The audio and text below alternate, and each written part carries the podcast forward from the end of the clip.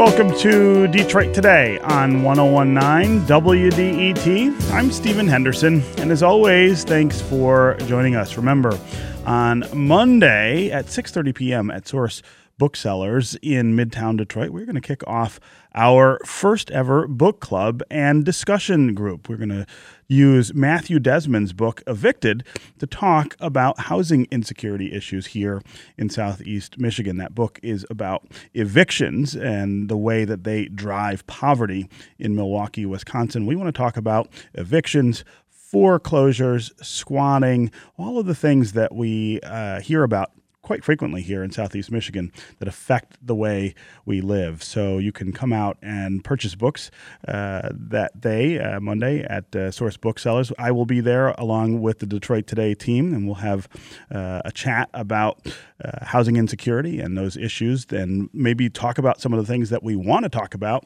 uh, this summer. We will also, over the summer, have lots of on air interviews, digital interviews, lots of community events where we will bring people together to discuss those issues. So, again, Monday, 6.30 p.m., Source Booksellers in Midtown Detroit. Up first today, the Great Lakes are the heart of Michigan. They pump lifeblood through our inland lakes, our rivers, and our streams. The lakes supply much of our drinking water and much of what we value about this state for business and recreation. Of course, we've also heard a lot in recent years about the challenges that the lakes face lake levels, biocontamination, zebra mussels, pollution, a massive and aging oil pipeline that runs beneath the straits of Mackinac. So, if the lakes are in trouble, how does that tie into our overall health? Many physicians and biologists subscribe to an idea called One Health that suggests the increasing importance of evaluating human health in connection with the health of our environment. In Michigan, that's a particularly interesting idea as we call ourselves the Great Lakes State, a people defined by and inextricably linked to the massive bodies of water that surround us. That's where we want to begin the conversation today, talking about the Great Lakes and their connection to us as a people and our health as Michiganders. And joining me to frame up that discussion is Carol Miller. She's a professor of civil and environmental engineering and director of the Healthy Urban Waters at Wayne State University. Carol, welcome to Detroit today. Thank you very much. It's great to be here. Thanks for having me. Mm-hmm. Also with us is Liz Kirkwood. She's the executive director of FLOW, which stands for For Love of Water. It is a Great Lakes advocacy and public policy organization. Liz, welcome back to Detroit today. Thank you so much. It's yeah. great to be here. Mm-hmm. So, I, I want to start the conversation here. It's really easy for us to talk about sort of one-off issues with regard to the Great Lakes. We talk about Line Five and argue about whether it should be closed or, uh, if there's if there's another solution. We talk about Asian carp or algae blooms that show up uh, in the in the lakes uh, sometimes.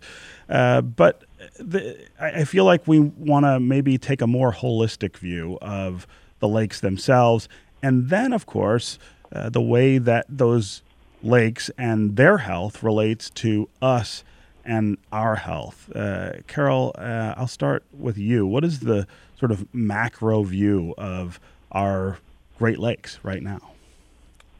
I think the the macro view is that the the health is is threatened, but currently the health of the Great Lakes is is very good, and uh, I think the concern is more protection of the health of the Great Lakes and coming up with um, methods that can be used to perhaps forewarn about dangers coming not in the, the near future necessarily, but in the more distant future, because caring for the lakes requires uh, requires that prediction and um, safeguarding uh, against threats needs to occur very early, and we don't mean by that knowing, you know, weeks in advance, but knowing years in advance and decades in advance of what's coming down the road. Uh-huh. But I think in general that the health is very good. There are spots that are uh, in in in, in uh, dire concern, but overall, I think that the health of the Great Lakes is very good and continues to be a major resource for uh, citizens of this state as well as uh, really internationally. Mm-hmm. Uh, Liz Kirkwood uh, of Flow, talk about how the sort of macro view of the lakes and their health sort of ties in with the, the, the health of the people here in the state of Michigan.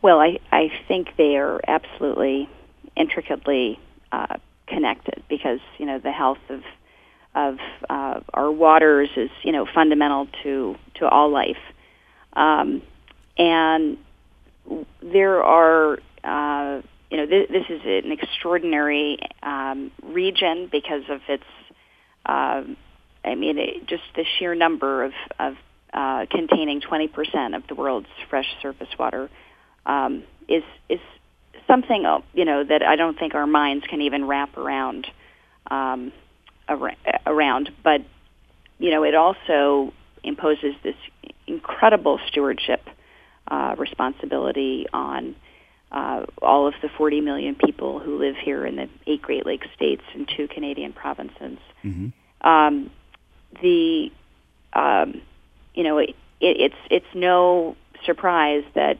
the agencies that are responsible for uh, protection of the environment and natural resources have a, a dual uh, mandate that their duty is to both protect human health and the environment, and that's a recognition of of uh, that duality. Yeah. Um, I think it is. Um, I, I, agree uh, 100% with Liz, and I do think um, uh, it is also important to note that uh, the, the view of One Health, especially as espoused by CDC, Center for Disease Control, as mm-hmm. well as how we sort of um, define that term at Wayne State University in our Healthy Urban Waters program. It it encompasses it encompasses human health as well as environmental health, but then also the third component of animal health. Mm-hmm. So a lot of times people include animal and aquatic organisms within the term environmental, but generally the CDC is looking at a three-tiered uh, approach there in, in terms of humans, animals, and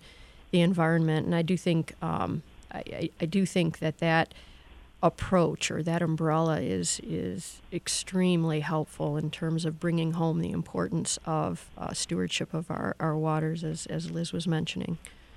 Uh, can you talk a little more about uh, this One Health philosophy, where it sort of uh, emanates from, and and what that actually means in some sort of practical terms?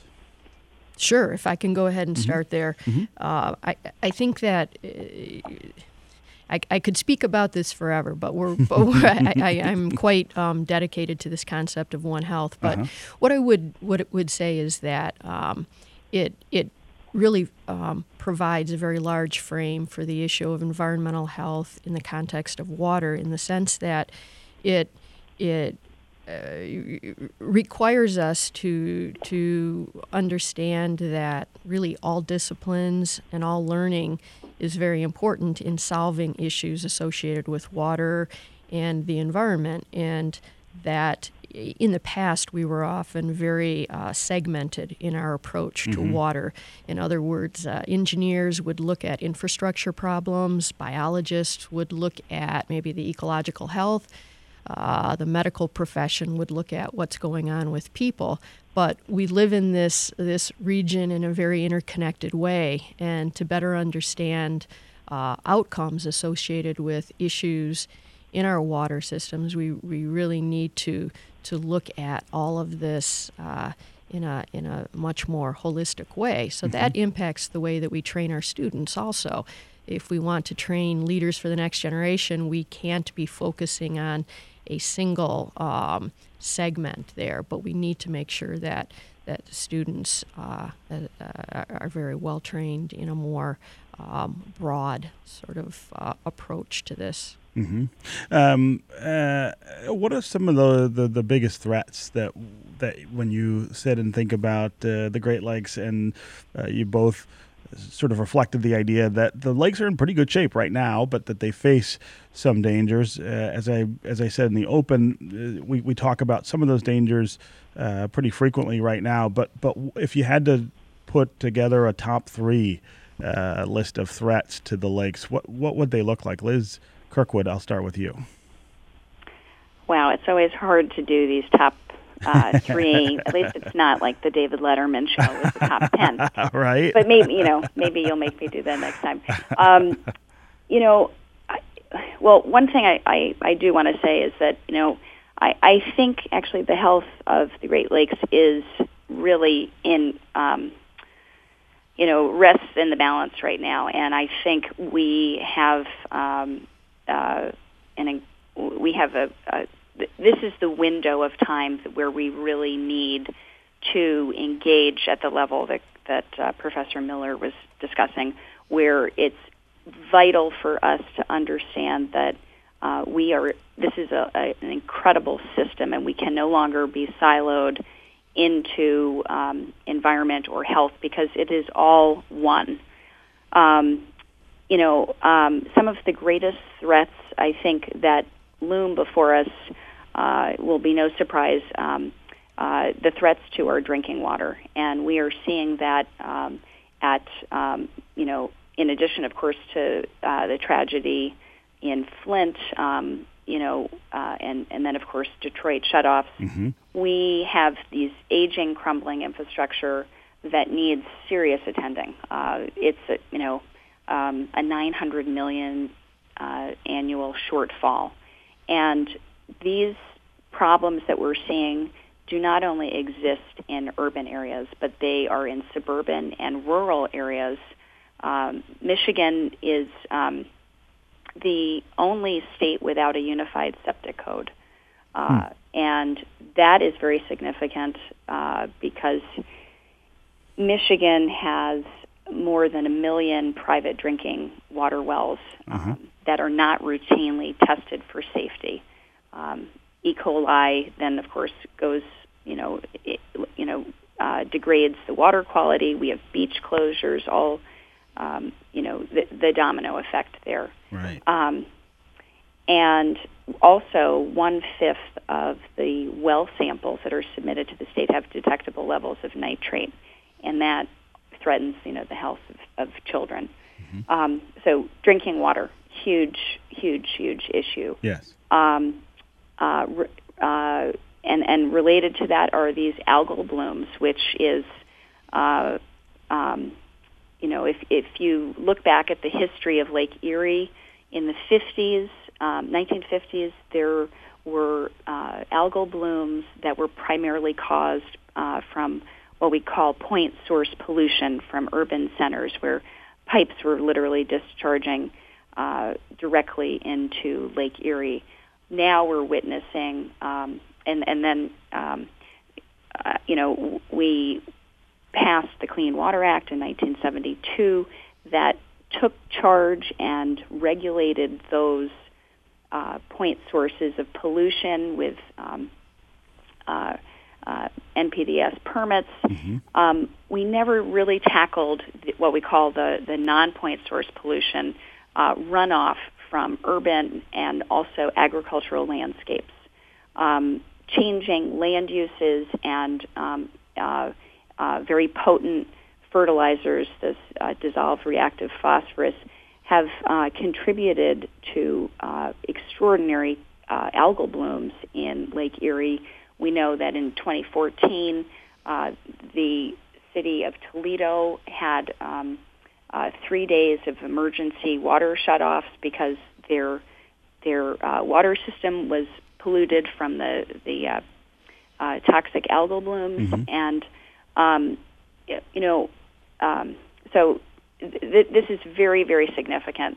The uh, environmental working group just did a, a study, and um, they, you know, uh, since 2010, uh, there have been at least 300 blooms in lakes, rivers, and bays in 48 states, um, and and that that's up from, um, you know, three. I mean, right. it's it's it's it's uh, very significant. Um, what other things? We have oil pipelines located in uh, our our waters. Um, uh, invasive species, and the list goes on. Mm-hmm. But let's let's have Professor Miller Yeah. jump in. okay. What would you What would you put on that well, list? Liz did a great job. I I, I uh, agree uh, wholeheartedly with, with what she has said. I would, you know, I certainly had um, infrastructure as as my number one. Not only because I'm an engineer, and I'm sure that plays part of the the role in, in why I say that. It's probably what I um, work with on a daily basis much more than anything else, and I observe the the problems associated with the infrastructure. I mean, you can y- y- you can list a whole range of of other problems that really flow from the, the issue of uh, legacy infrastructure, including costs associated with um, supplying water to the population. You know, as the infrastructure ages, it becomes much less efficient. The cost to provide water goes up. That affects things like water shutoffs. Um, the age of the infrastructure also impacts things like flooding. And we've in southeastern Michigan has had some terrible problems with home floodings, floodings that uh, occur on a regular basis, repeated homes that have to experience this, and then there are the health issues associated with repeated floodings. Um, and so, so I guess I'm I'm making the point that that I think the the aging infrastructure and the um, uh, in, in some cases poorly designed infrastructure uh, is is one of the bigger issues around here, and of course that also infects affects uh, combined sewer overflows since we do have a combined sewer system here in southeastern Michigan, and just and that then exacerbates the problem of beach closings as well as the algal blooms that Liz was talking about. So infrastructure is is is an important aspect, no question about it. I guess one other item that I would add that I don't think Liz mentioned was. Um, uh, legacy contamination in the region. So, in other words, if we were even to to uh, clean up and to take care of all the issues that that that currently exist in the region, there still is sort of this um, unseen legacy uh, of contamination that exists in the sediments of the Great Lakes and the conte- connecting channels and so on, and that is a, a huge issue that um, yeah, will continue to to uh, impact our water uh, quite f- for some time. Yeah, uh, you, you said that uh, our infrastructure is somewhat poorly designed. Uh, can you can you expand on that? little? certainly, in certainly in regions, it it is poorly designed. Uh-huh. uh Liz mentioned uh, in- more in the rural areas the issues about septic systems and how the discharges from septic systems can impact uh, severely our water resources, but also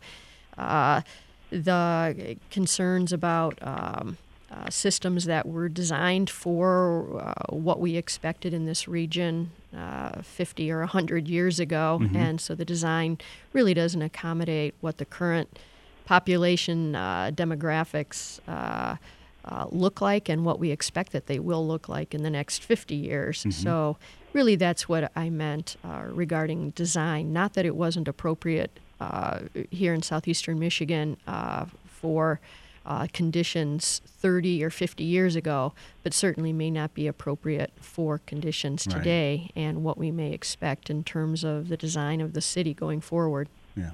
Uh, this is Detroit Today on 1019 WDET. I'm Stephen Henderson.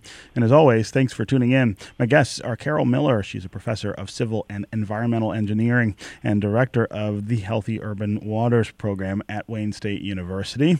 Uh, also with us is Liz Kirkwood, executive director of FLOW, which stands for For Love of Water. That's a Great Lakes advocacy and public policy organization. We're talking about the health of the Great Lakes and how that relates to the health of the people here in the state of Michigan. If you want to join the conversation, give us a call. Do you spend much time on the Great Lakes? Do you think about the health of our water systems?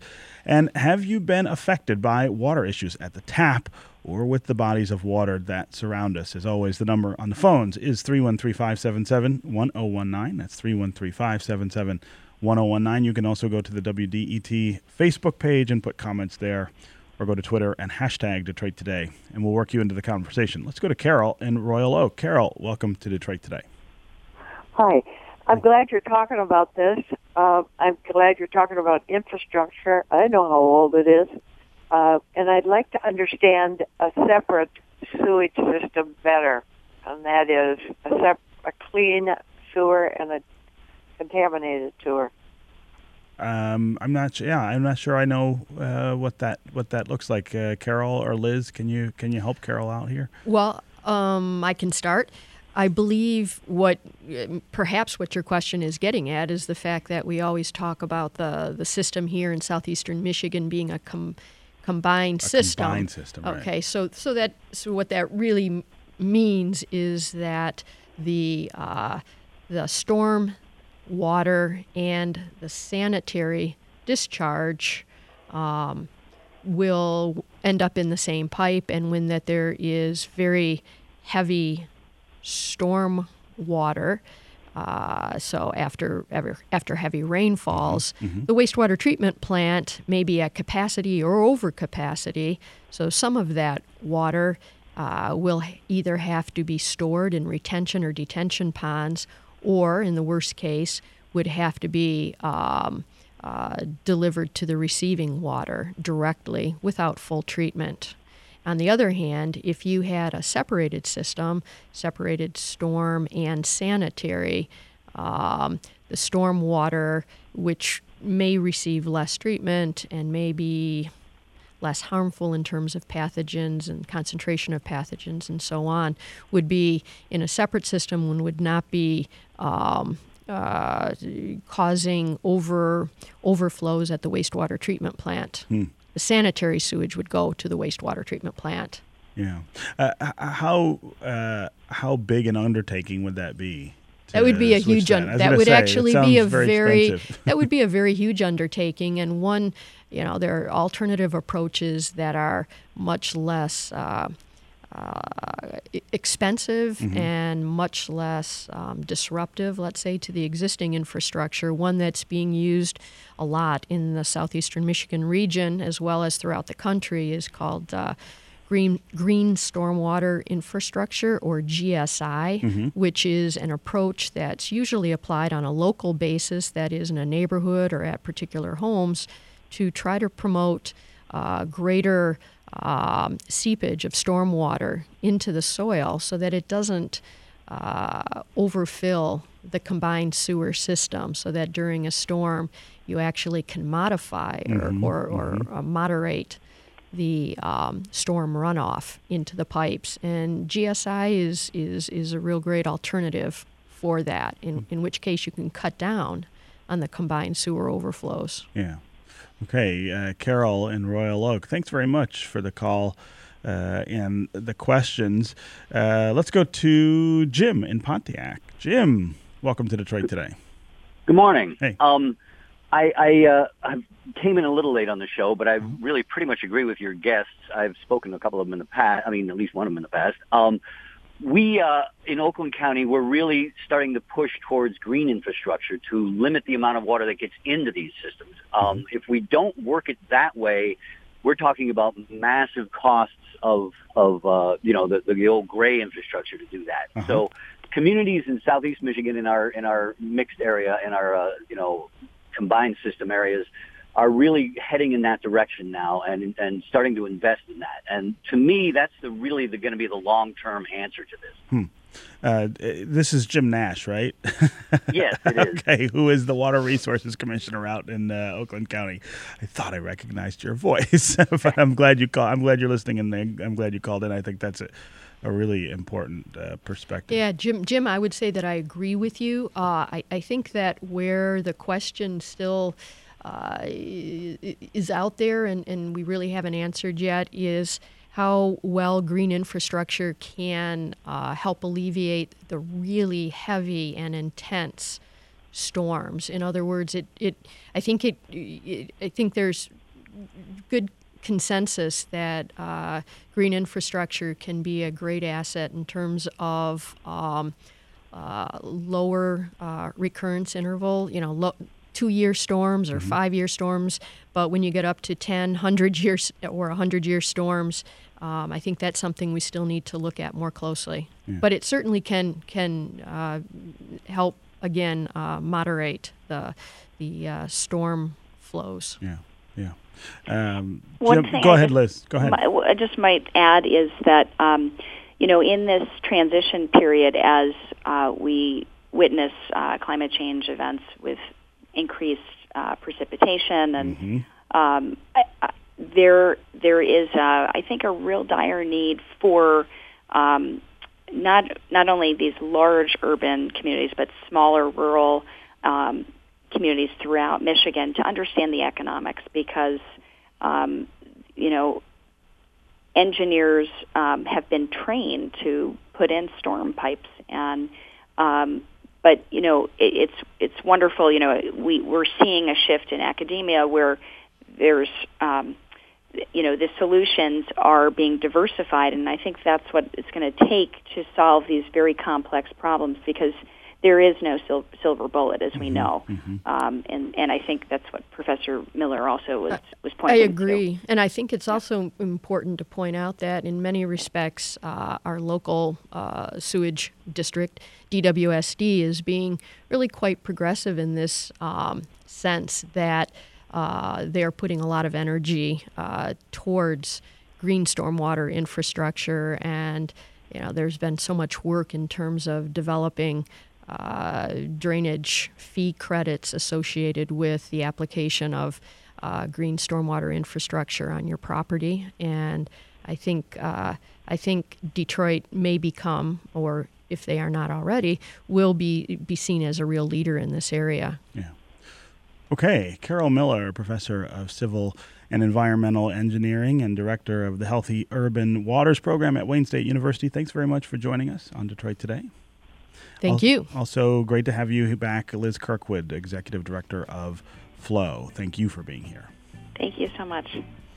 Up next, have you heard of PFAS? It is a set of chemicals found in our drinking water that you are going to want to know about it. We're going to talk about it next. And don't forget, if you miss any of today's show, you don't have to miss out. You can go to iTunes or wherever you download podcasts, download and subscribe to Detroit Today. Take us with you and listen when you are ready. We'll be right back with more Detroit Today.